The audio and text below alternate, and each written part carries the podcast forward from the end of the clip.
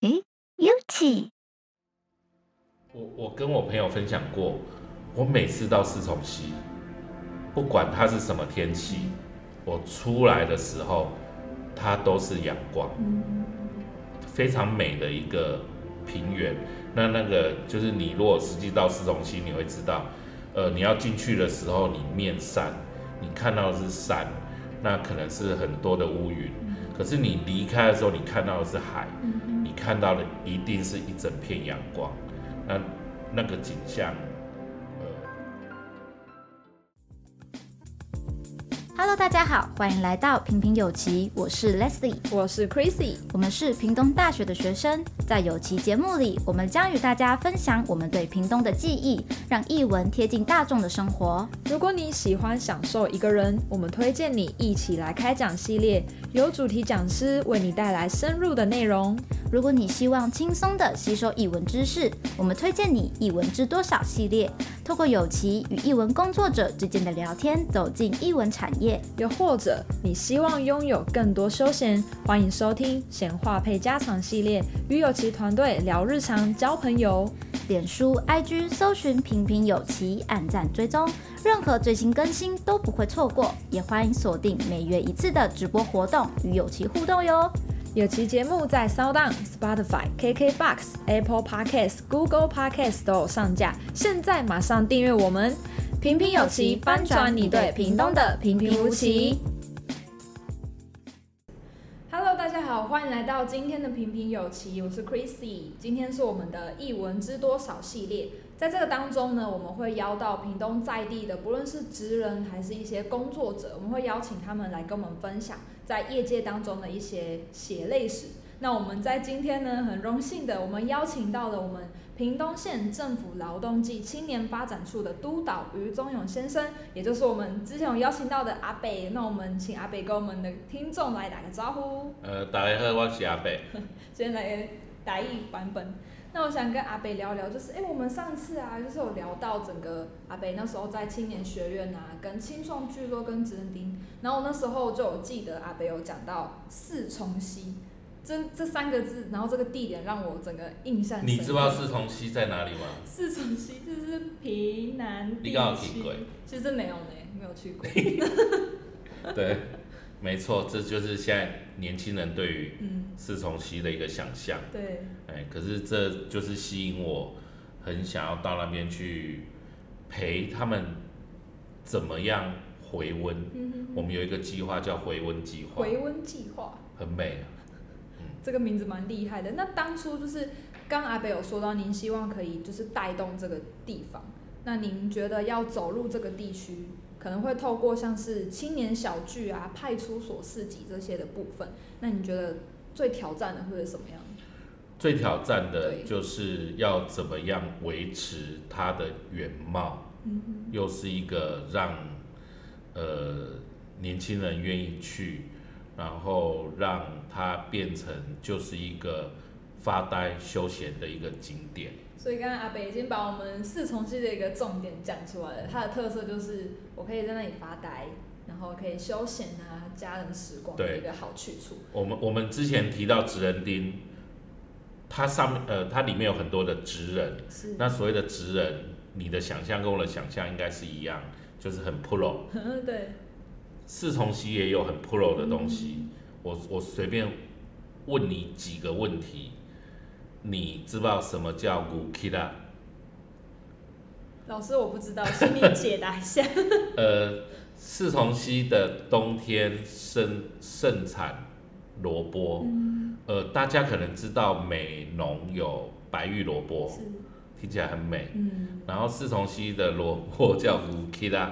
古基拉的意思就是牛，呃，绑牛的桩。牛的桩。对，呃，四重溪的白萝卜，它在冬天才有生产。嗯。那它长的时候会有三分之一的白萝卜，它长得本身就小小的一只，而且很笔直。嗯。然后它会有三分之一冒出土来。嗯。那这个就像是当地的形容，它就像。你可以把牛绑在那个萝卜上，太有趣了。对，所以它叫它的名称就叫乌基拉萝卜。我刚才听起来其实很像在讲日文，很像日文，对不对？到底是什么东西？就是一个不能理解。多文青呐、啊！你看，那所以那个白萝卜，其实白萝卜拿来除了生吃、煮汤，还可以做萝卜干。嗯嗯嗯。你有喝过老萝卜鸡汤吗？等下可以喝，等下来去喝。你们去对，你们去一般的比较正统一点的餐厅有。所谓的老萝卜鸡汤，嗯，你知道那个腌萝卜是几年吗？腌萝卜是几年？大概四五年。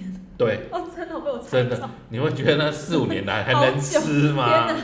对，可是，在当地他的餐厅所卖的腌萝卜鸡汤，就是大概都是腌制一定要四年以上。哇。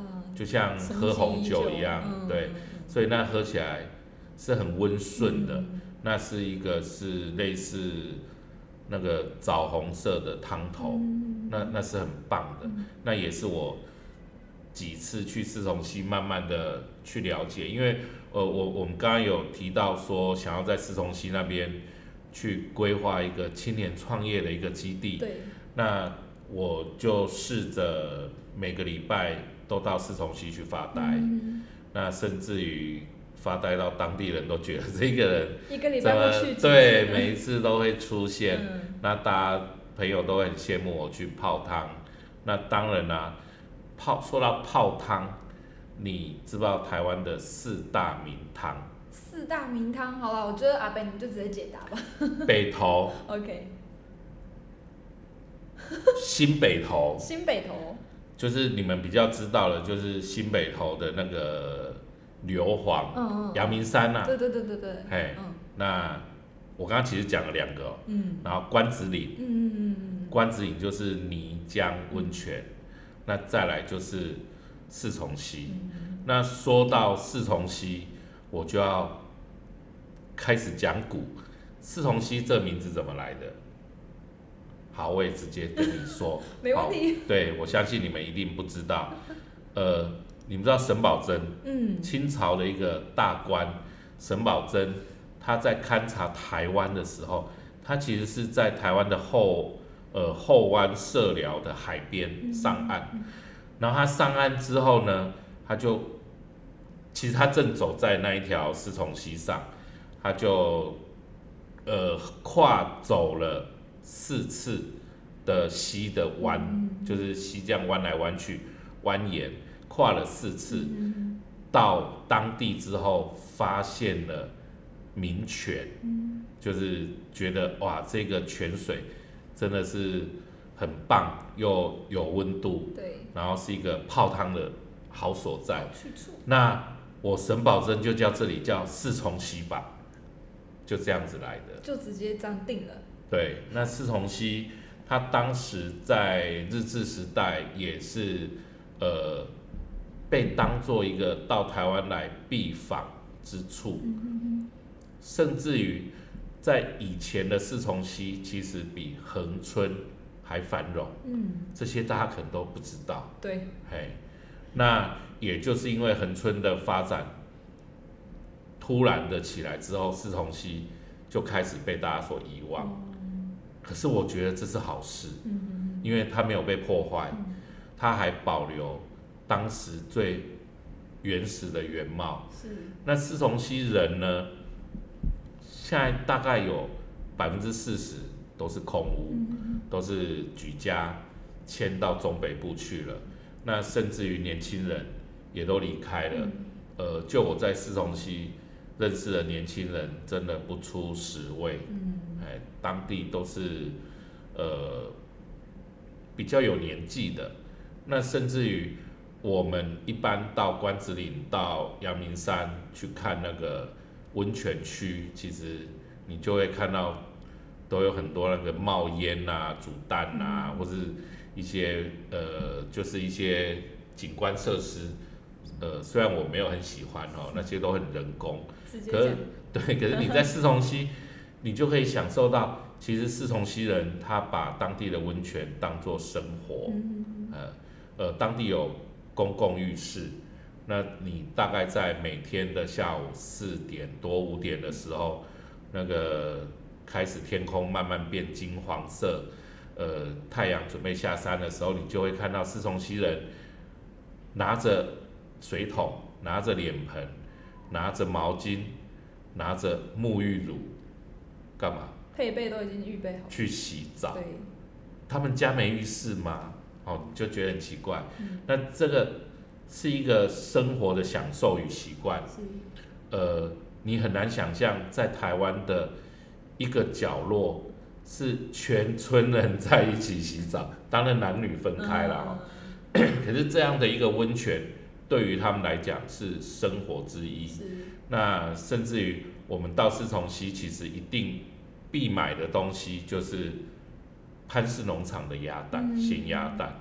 那咸鸭蛋的话，呃，就我跟潘大哥这样子几次聊天之后，我发现他的对于鸭蛋的一个职人掌握度，他提到一个，呃，咸鸭蛋要腌十五天，腌了之后。它就会凝固，就是从生鸭蛋到凝固的鸭蛋，然后再去蒸它，把它蒸熟了，就可以拿来贩售。那他研究这个生的鸭蛋，在第五到第六天的时候，会有一个很大的变化，就是它的蛋黄会凝结成有一点点像那个糖心。还没有煮过哦，它就变成是糖心状，那它的蛋白就会吸收了很均匀的盐分，所以这一颗咸鸭蛋在它生鸡蛋的时候，腌到第五天，你把它拿来煎成荷包蛋，那个蛋是你在别的地方吃不到的。哇，这个等下我们录完就可以，大家赶快收拾一下就去吃了。对，真的你。去找潘大哥，跟他说阿北推荐你来吃五日咸鸭蛋，他一定会去翻出，因为他每天都有在腌，他可以去找出第五天的咸鸭蛋来卖给你。那我实际在那边也在他们的市集上吃过这样的一个五日蛋。好，你你就去你就说你要买五日蛋。五日蛋。对，那他煎的恰恰，啊那个蛋白。吃起来就是咸咸的，然后那个蛋黄，它不是膏状，它是呃绵绵的，嘿，吃起来就绵绵的，很，反正我觉得很特别，就很想要再来一碗白饭，或是一碗粥。想好到底要配什么？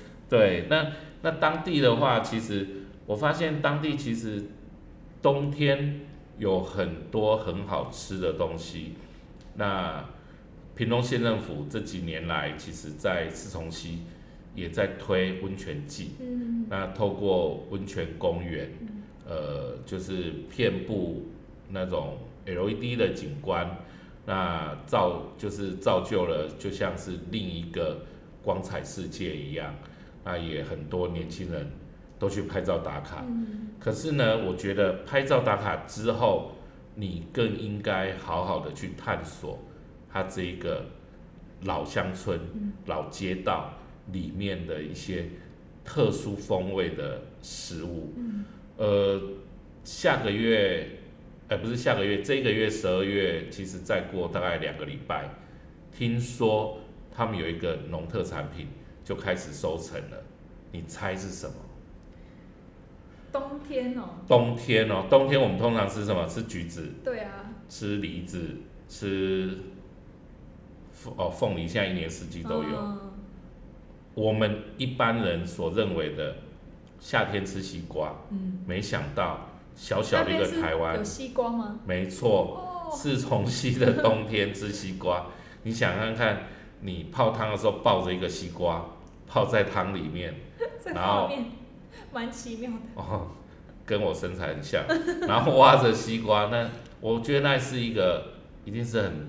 很浪漫的一个享受。嗯、那下大概我听他们当地人说，下礼拜就会开始收成。哇！哎，所以如果大家之后去四重溪逛的话，真的不要忽略这些所谓的必吃的、嗯、的商品。那这些东西哪里吃得到？四重溪。温泉市集。温泉市集。对，所以我们在当地，呃，最近就是带着当地的这这些居民来，呃，经营一个小市集，除了让观光客来逛之外，也让他们开始慢慢去规划他们自己的一系列的温泉商品。呃，我刚刚也没提到说，你在泡汤的时候，其实你头再埋下去，那个温泉水都是可以喝的。啊，当然不是喝你泡的啦，就是你可以直接 从那个水龙头那个倒出来的温泉水，它其实是台湾很少数可以喝的温泉水。那它是丰富的碱性，对于你的肠胃其实是有很好的一个帮助。哇，那我们这样听下来，其实四重溪这边不只有农特农的。农业的特产品，嗯、他们其实，在地理资源上也非常的丰富。对。那阿北觉得，在这个过程当中，要去就是经营这样的一个四重溪的一个活动，一系列的活动带动当地的，你觉得这个场域当中，您对于它未来有什么样的期待，或者是希望可以带动这边有什么样的发展？其实一开始我们呃，就像是呃一些闲置的空间，我们都会想说。怎么样来让它利用给当地青年使用？那一开始我会出现在四重溪，是因为四重溪有一个温泉分校，它因为呃校舍有有一栋校舍要拆除，那我们觉得它其实对有点可惜，它其实还不错，只是结构补强一下，应该就可以再来利用。呃，那那可是我。去评估了之后，又发现说，如果说那一个空间在孩子还在上学的校园中，好像也没有那么合适。呃，那那所以我就在四重溪里面晃，就觉得，诶，好像有一个闲置空间，我们可以先来利用它，就是在他们村子里的呃温泉村里面的一个派出所的的呃。闲置的那那个派出所，它长得其实小小的，当时里面就是荒烟蔓草，啊，应该是不晓得有没有超过十年没有被使用了。那在当地大家其实都呃慢慢的也习惯它的一个存在。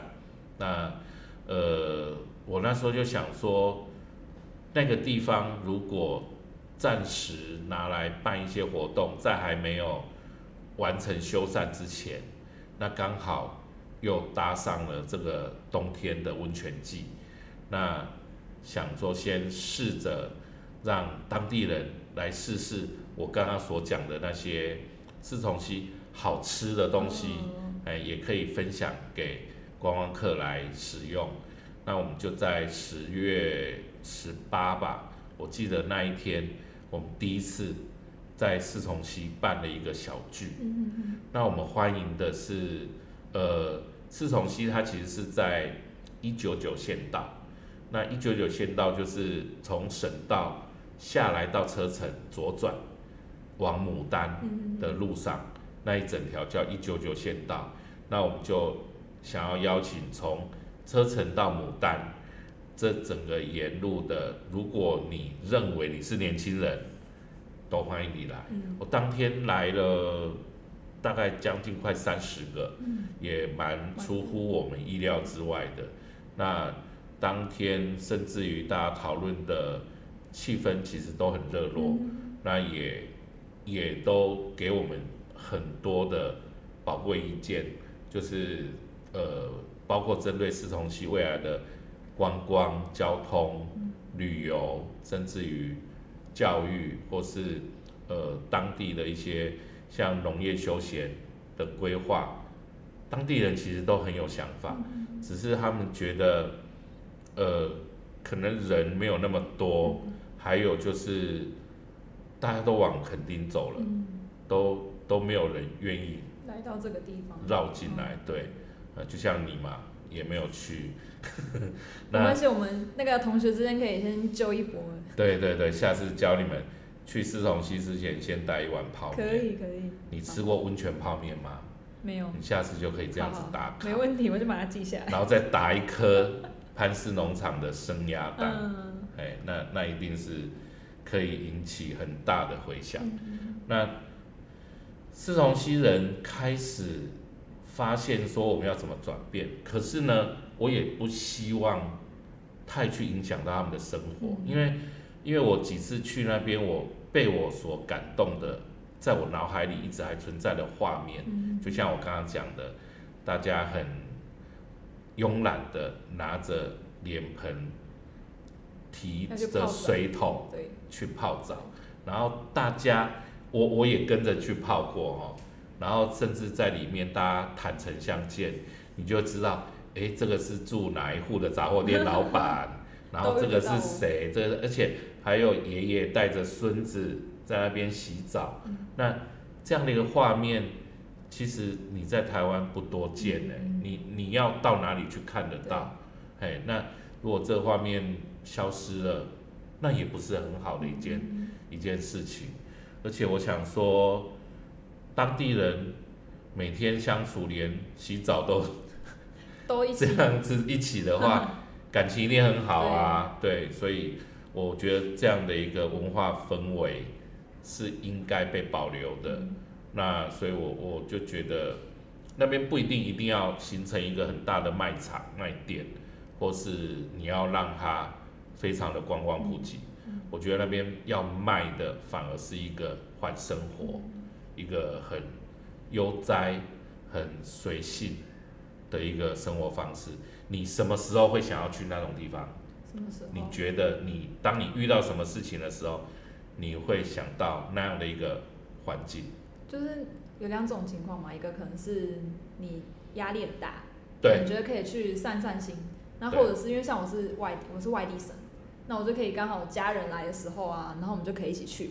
啊，我自己是有分享。对对对对对。哎、欸，好，那也谢谢你提供我规划的一个意见。